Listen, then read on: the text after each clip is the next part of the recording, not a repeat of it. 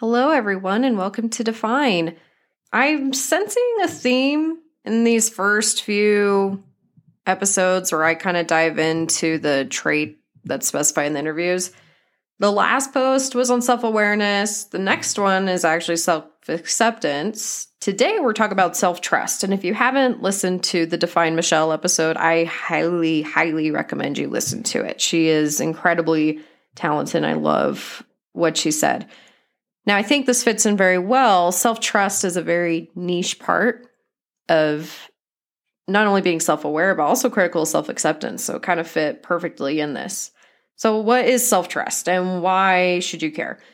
Self trust is an important facet of self acceptance. Cynthia Wall, author of The Courage to Trust, a guiding a guide to building deep and lasting relationships, says this about the trait. Quote, Self trust means that you can take care of your needs and safety. It means you trust yourself to survive situations and practice kindness, not perfection. It means you refuse to give up on yourself. End of quote. With that kind of definition, I don't know how you can't care. The ability to continually invest and show kindness to yourself is really difficult, especially as we try to become more self aware. As you're trying to take time to understand what your strengths and what your weaknesses are, I think it's really easy to fall into the rabbit hole of, oh my gosh, I'm not good enough. So I think self trust and understanding not only that you can depend on yourself, which is a very valuable skill, but also to show kindness to yourself throughout the process, I think is key here. And as I did my research, now self trust didn't have as much research as like self awareness, for example, because it wasn't such a buzz topic but it's still super important. And all the sources, and this was kind of nice, all the sources I found kind of all fell into the exact same recommendations with how to develop self trust. So let's dive right into that. Number one, speak kindly to yourself. This doesn't mean that we don't need to be critical of what we're doing and why, because that kind of defeats the point of self awareness as well. And self trust isn't meant to counteract so your self awareness, it's meant to help solidify it and make it sincere. But it, does mean we need to have compassion on ourselves when we fall short of where we want to be, which we all need that. The second part, and this one I feel quite strongly about, and hopefully we'll have the opportunity to discuss this in more detail in a future interview. But know your emotions are important, all of them, understand why they're there and don't just shove them down. This one in particular has been difficult for me. I would much rather be a robot than have to deal with feelings the mass majority of the time. But the more I've tried to understand what's caused emotional reaction, the easier it is for me to address. I'm a big suppressor. Like if something horrible happens, and I got made fun of this uh, from my by my old boss, and I, I don't blame him. Like when I got laid off, or when I left my husband, even, I went home and I fell asleep like immediately. I took a nap and then I'd wake up and I'd be okay. It was like something in my brain reset. And there's actually some studies to show that's really good to fall asleep for at least two hours in the first 24 hours of a traumatic period if you can, because it helps your brain kick in in a different way to process emotions. But that being said, instead of waking up and kind of facing it, it would wake up, okay, what's my to do list? It, understand the emotions and working through the emotions was not part of my process. And having to implement that as part of my process as an adult has been difficult. Not impossible, but still difficult. The third one is ask how you're doing. Michelle mentions this in her interview, and I found it super fascinating and want to try it. So, Michelle mentions in her interview that she had to set a timer to check in with herself every 15 minutes when she started trying to narrow down if she's doing something she actually wanted to or not.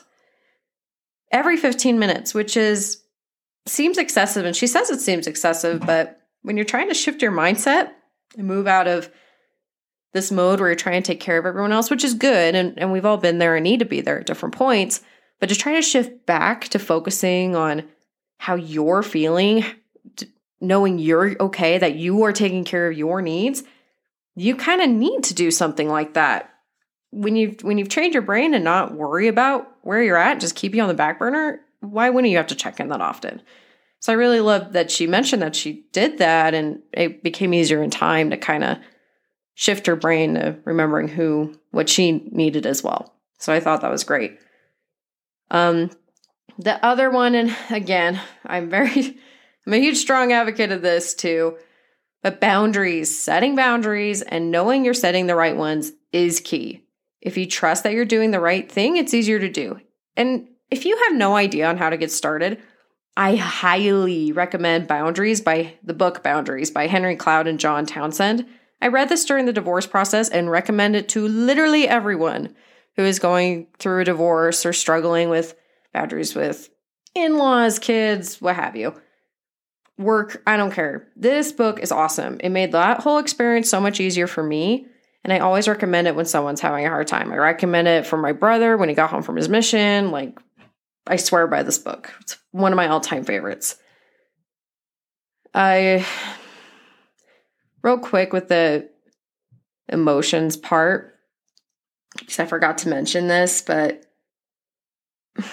I mean, I struggle with emotions. I mentioned the nap nap stuff, which is real, and don't make fun of me for it. I will pull up that study; it's legit. But honestly, all all of our emotions are a gift, and if we are spending so much time trying to suppress that part of essential part of who we are, then we can't trust ourselves to handle them when they come. I know for me, if I get too upset or too excited, my knee jerk reaction is just, whoa, whoa, whoa, whoa, whoa, you're feeling too much, put it down. So, part of me to help me through this has been to study what the emotions are for. So, for example, anger helps us know when something is not okay. That's a great emotion to feel. And that's something our body and our brain's like, hey, something's not all right with this. That doesn't mean we have to feed it in a bad way, but it means we know something's not right. Sadness helps us know when we need to slow down and process. When you break down in your car, it's because you needed to break down. It's not because you're broken. I mean, yes, you're you're probably I know I broke down my car just because I felt very broken at the time, but actually feeling the sadness and actually being overwhelmed by the emotion does not mean you're broken. It means you've needed to take that time to process something that you haven't.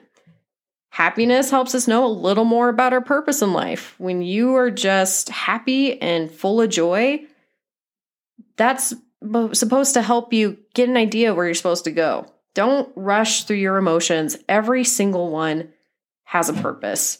And I think for us to really develop self trust, we need to check in with ourselves. We need to have boundaries. We need to set up some logical things to help us shift to knowing that we're okay, where it's not, oh my gosh, does this really bother me or does it not? No, they're, and uh, seriously, listen to Michelle's interview. She does such a great job explaining this whole process. But the boundaries, the checking in, that's that's all to set up the stage to help us understand ourselves in a deeper way, help us be more self-aware and introspective, and actually allow us to set up an effective process to work through what we're going through in our life. Um, as you're listening to this, if I missed anything obvious or something, well, this really helps me. Let me know. Let me know if there's anything you recommend to develop self trust.